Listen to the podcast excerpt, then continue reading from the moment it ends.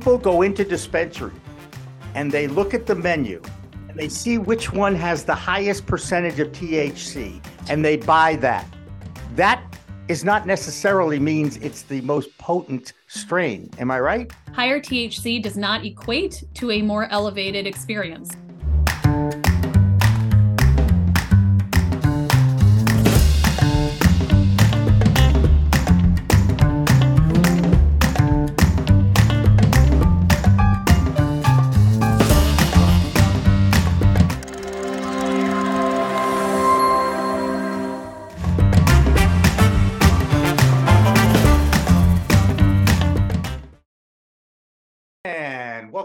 To a very special live edition of In the Weeds with Jimmy Young on location. No, I am in front of a virtual background from the Summit Lounge. That's where we expected to be for this show tonight. Unfortunately, the snow came. People freak out about snow around here. I totally understand it. We have postponed it, but we'll be back on March 1st, and that is a Wednesday and doors will open at 6.30 and we'll be posting the information over the next few weeks and you can buy yours. There's only going to be 50 tickets. That's all we're going to sell and obviously there's going to be some live audience participation and that's what we're really looking forward to. I'm also looking forward to talking to two of our favorite people here at pro cannabis media james Beurer and wendy kornberg. Congratulations guys on your upcoming nuptials.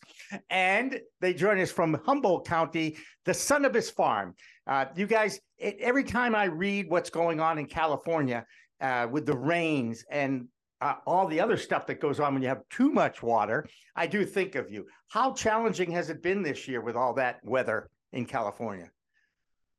I want to say, like, it's beautiful. Can't you tell? No, that's a virtual background. um, you know, the, the blessing of Humboldt County is that there are a lot of outdoor farms. So most aren't in operation right now.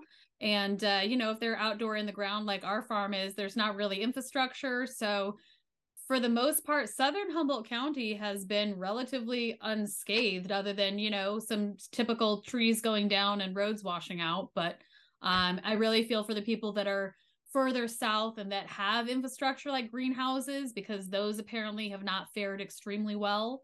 Um, you know, we've kind of just bootstrapped by hand pulling tarps and things. So, we're we're fine. Well, that's good. I'm very happy. And and James, I know you're involved. In fact, our mutual friend Ben Morgan Dillon is in Colombia right now. Did you, you guys knew that, didn't you? Uh, yeah, I, I put him in touch. Uh, hopefully, they got in touch with some people down there that uh, are from Colombia that came out to the farm this last year. Yeah, and we just talked to a guy named John Schwartz down there like two weeks ago, and I forwarded Ben uh, his information too because I talked to him on Saturday. But James, you're going to get involved. You're involved with the uh, Super Organic Natural Grow Conference out in. Did I screw that up? Did I screw it up? Tell me about the conference in Sturbridge, Massachusetts. Go ahead. Yeah, well, it's it's our second year. We uh, we did our first year last year there in Sturbridge, so we're doing round two in Sturbridge again. It's three days of regenerative agriculture education. It's cannabis the and whole food. perverse paradigm. Cannabis is agriculture, and uh, we we're trying to bring all the camps together to talk. And so we're bringing in researchers and scientists and farmers. Uh, you know, there's probably over 200 years of experience collectively there of people who have been doing this and are kind of on the, the cutting edge of some of the soil science stuff. So it's going to be uh, three intensive days. If you come, be prepared to you know take a couple days of rest afterwards because that's a lot of note taking for sure. That, and that's what that's what I took away. Okay, because Wendy knows I I still have my black thumb. Okay, and I can't grow anything. That being said, I remember watching the people in the audience copious notes I mean, they were there like at 8 a.m. to 6 p.m. and their notes, I mean, pads of paper. There was intense information being shared there, one right after another after another. And I'm and I've seen, I've certainly seen the lineup. It looks like you've got another great lineup coming up. Yeah, I mean, we we added uh, Dr. James White from Rutgers University this year. His team has kind of been on the. I was going to say for for those people that don't know who he is. You're so funny how you keep linking in and out. He disappears when I start talking. Apparently, that's a good um, that's a good skill to have as a new as as you know. Anyway, never go ahead. disappearing. Um, So, for those who don't know who Dr. James White is, uh, Jeff Lowenfels's new book, Teaming with Bacteria. No, yes. Mhm. Oh, it Teaming I want. I always want to go rhizo. It's about the rhizophagy cycle, and a lot of that book is based on Dr. James White's work. So there's you get to actually listen to the person who inspired Jeff Lowenfels's new book, which I think is like, you know, I don't know. I geek out on that stuff. I think it's exciting. Yeah, and I mm-hmm. think the the coolest part about the conferences is the the networking. So not only will you get to hear him speak, but he's super excited to meet the attendees and hear their questions. And the some of the biggest feedback we got from last year was more audience participation, which we already had a lot of. So this year, some of the talks are 100% audience led. So you you get to ask what you want to hear about. I think Dan Kittredge is going to take questions for like 10 minutes before he even starts talking. So it'd really be geared towards what you need it to be. Uh, but I think you know the networking is indispensable. There's there's going to be a lot of commercial cultivators there and and home growers and you know people from all different walks of life, and so you never know what can can come of that for sure. I know we made some some really great new friends last year, and we're hoping to do the same this year. I was, I Yeah, hope I was Jimmy, one of those one. new friends, you know. Uh, uh, Eric, have you ever grown cannabis? You said, have I ever? Have you ever grown it? Have you ever tried to grow it? Um, I've tried to. I've, I wasn't successful. That's why I have a lot of good friends that do. I'm with you, man. You know, it, it- and by the way, you've got a live thing in your life right now that's taking up a lot of your time, right? Your son. yeah, You know, you don't need another live thing, right? like a plant. And I Elena, do have have you a ever lot tried? house. Yeah, Elena, have you ever tried to uh, grow cannabis? You know, I live on the shady side of the street, so I don't know if my apartment would be conducive to growing a beautiful bud. But my brother has a fantastic setup in his basement, and he is Mm. growing inside his home and very successful at it. And so that's always something I look forward to when I go home. You know, I get to have a little fun time with my brother, and it's just it's what he grows in his basement. It's like wow. Mm. I remember none of you people remember the 70s. Okay, so I get it. Okay, but I remember the 70s, and I remember how home grow was always looked down upon. And now, with all the craft growers that are out there, the smaller the grow, it seems like the more potent is the strain. Now, am I being an idiot here, Wendy? Do I know what I'm talking about? Um, well, so I would say that there's some data out there that actually disproves that, and there's some that holds it up.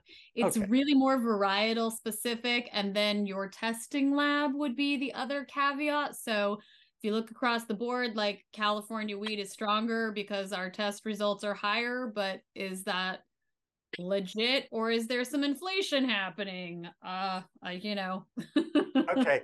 You guys, you both of you, probably everybody on this call right here knows more about um, chemistry and weed than I do for sure. That that's a no brainer. People go into dispensaries and they look at the menu and they see which one has the highest percentage of THC and they buy that. That is not necessarily means it's the most potent strain. Am I right? Yeah, Look it's, yeah. yeah. You're 100% right. Yeah. It- the, the higher THC doesn't mean you're getting more high. There's Well- a whole lot of other th- factors involved there. and and even just based on numbers just because you're buying the highest number doesn't mean you're buying the highest Yeah. potency because again numbers are you you in most states there is a COA a certificate of analysis that a laboratory does they third party test your cannabis and they say this is at this percentage legally you have to put that percentage on regardless of what it may or may not be so you know there's some kind of wonkiness in legislation and policy that dictates what that number is. And of course, the labs that have the highest number get the most business because you're selling the most weed. So it all kind of comes back around into some kind of poorly created policy and legislature where they didn't really get what they were legislating.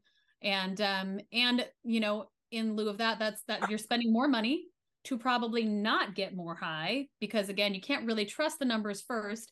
And then secondarily, higher THC does not equate to a more elevated experience. And this has been proven time and again. There was a great study done by University of Colorado, I think in like 2019, where they had people self-assess and they said they they um calibrated their or not calibrated but they um looked at their level of inebriation or uh i think they called it inebriation which i didn't really like that term but whatever uh how high they got after smoking a low thc in the 18% range versus one that was in the high thc like the 24% range um, or maybe it was higher i don't recall the statistics exactly but you can look it up and find the information and there was no they, didn't it didn't equate they and they did the same thing for concentrate a 70% versus a 90% and the people said the 70 hit me the same as the 90 like i didn't get higher because i had more thc there was more thc in their bloodstream with blood analysis.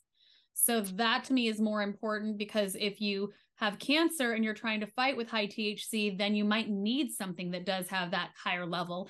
And knowing that you won't necessarily get as high is maybe a good thing for a patient but yeah. for a recreational user, dude, save your money. Buy two eighths instead of one eighth of the 18% instead of the 38% and enjoy yourself for twice as long. yeah. And a lot of this is it's 100% it goes to education of the consumer and of the people who have been using cannabis for decades because this research wasn't able to be done out in the light of day. And now that it is, we can kind of put some of these things to rest. And it really, you know, like Wendy said, if there's a medical efficacy behind it, great. But beyond that, you should be looking at, you know, what does it do for you in the experience? And there's a lot of heads who've been around for a long time that I'll tell you it's something at like 16, 17% THC that's more balanced and has a good terpene profile. It'll knock you out. Yeah, that's right. Hey, um, I really appreciate you guys uh, sharing your knowledge. I, am never, ever, ever uh, sad to talk with you because I really learn something all the time. Do you cringe when you hear some of the state legislators looking at uh, limiting THC content in? You guys are smiling. Of course you are, right? Because it just shows their ignorance. Am I right? Well, it goes beyond just uh, limiting in an individual product. They're trying to limit how much you can buy in a given period of time, which is right. severely limiting a, a, patient's ability to medicate themselves. Um, mm. Which they, you know, they weren't doing that. You know, they don't do it for almost any medication. They certainly didn't do it for opiates until very recently, and that's only because they're getting their hands smacked so hard over it, and so many people have died. Well, the fact that you know cannabis is extremely safe to use and then they're going to put this restriction on patients it seems really really gross and uh, unethical. And i'm actually i hold a rather controversial view on this one. Uh, limiting the amount you can buy i think is is not it's a terrible tactic for all the reasons james just said.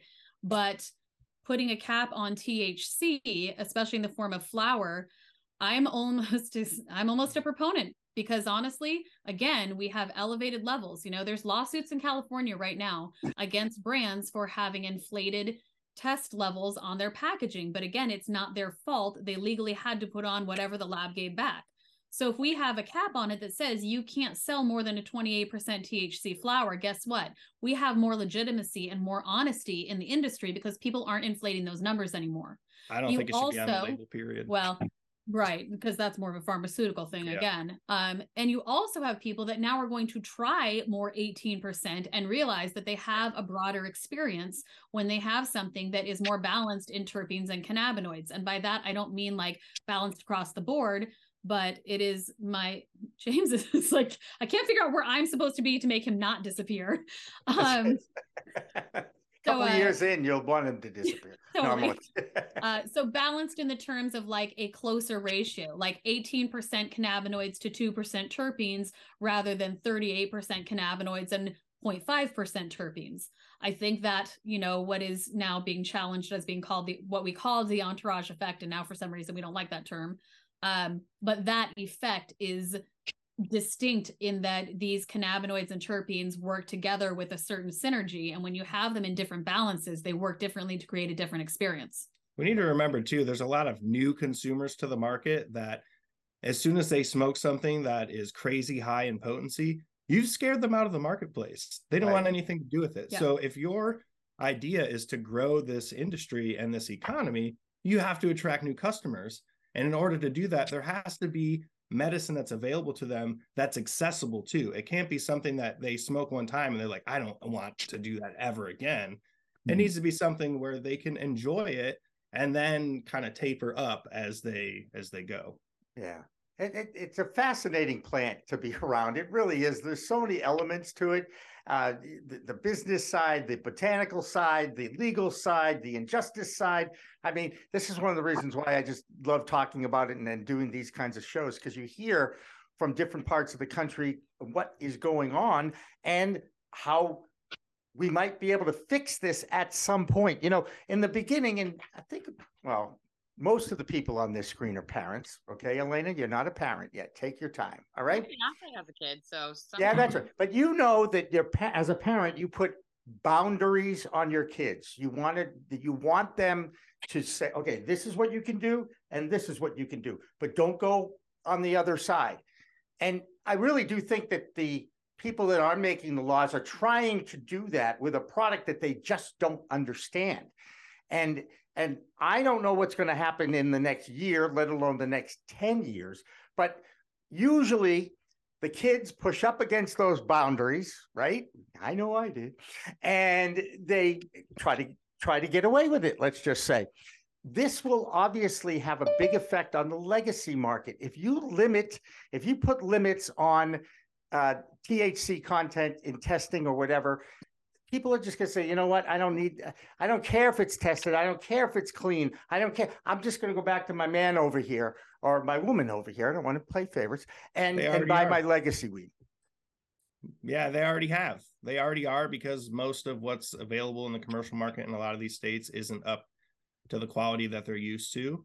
And there is, in some cases, over regulation that makes things too difficult for operators to operate in a way that makes sense uh, because things are so tight and it makes it hard to get quality into the market and and keep it there and store it properly. There's a lot of things that go into that but i think to wendy's point it the more education that happens and the more people experience this wider breadth of what cannabis is and can be then the question of how high the thc is really becomes one that no one's even asking anymore because it's a different conversation. Right. Very cool Hey, speaking of different conversations, how do people get tickets to your super duper organic natural conference in Sturbridge? or organiccultivators.net. There you go. Uh, all the information's there. Um, and uh, yeah, I could find a speaker or a sponsor. They all have codes for for a percentage off. So um, yeah. There you go. Oh well, yeah, yeah. And there's um for people who are uh, you know, who equity recipients or people who just can't afford to go, who, who can maybe make the trip or are local to the area. We do have um, equity and scholarship tickets available. So if you can't go or you're you're you're tight on money, um, but you can make it, yeah, yeah. If you can go, yeah. whatever. Um, there's a form on the website. So if you look under um, the all conference, all things conference tab, there's everything's right there uh, there's it's kind of hidden there's it's down at the towards the bottom-ish and there's a little click tab that says you know um equity and right scholar oh is it at the top now okay it's at the top now Always been there. oh well i couldn't find it I can't find anything. Well, it's in multiple places, apparently. at the right. top, maybe at the bottom. Under the All Things Conference. Under the All Things Conference like tab. All right. What Wendy James from Humboldt County in California. Uh, great to see you. I look forward to seeing you in person in 3D uh, in, in just a couple of weeks. Yeah. Yeah. yeah. Right? Oh my God. Out. Cannabis Standard Time. My God, sometimes it flies. All right, we're going to take a break. And when we come back on the other side, one of the most energetic passionate people that I've ever met in the cannabis industry is Gary George from New York City. The real cannabis entrepreneur joins us after our next break. Don't go away. It's a whole perverse paradigm that feeds destruction and inappropriate power dynamics because we don't understand that we're animals and belong in nature and should be, you know, having sovereignty and self-sufficiency and things like that. But um, don't get me started on politics or consciousness or strategy in the movement because we'll, we'll lose the agronomy track and, and have a whole another interesting and exciting conversation. I think cucumbers are dumb and I think they all should be pickles. Like I just, why eat a raw cucumber when you could eat a pickle? Having more data is always better. No one's gotten botulism from fermentation and it's been around thousands of years, so we got a good track record on that. If you can become sustainable, you are protecting yourself in the long run oh, we just sprayed that field, so you can't go in there for an hour. I'm like, I thought it was organic. Well, yeah, it is, but when it's wet, you can't walk in there. This is a stupid system. This is dumb. And that's when you realize, as an organic farmer, this organic farming thing is kind of bubkiss. And then it went to like sustainable. Oh, we're beyond organic. Oh, now we're sustainable. And you're like, these are all getting taken by corporations and stuff and just getting greenwashed. And you're like, no, no, no, no, no. Okay, we got to regenerative. And they're like, oh, now everybody's hopping on that now. And you're like, well, if you're not going to do it, don't say you are. Build systems around constant monitoring of your environment, of your energy usage, of where things are going. You should be able to track down to milliliters the water in your facility, where it is going at any given point in time. When a plant has a sheen on its leaf, that means it's fat and happy. Oh, someone pickled purslane and people are spraying Roundup on that? Like, that's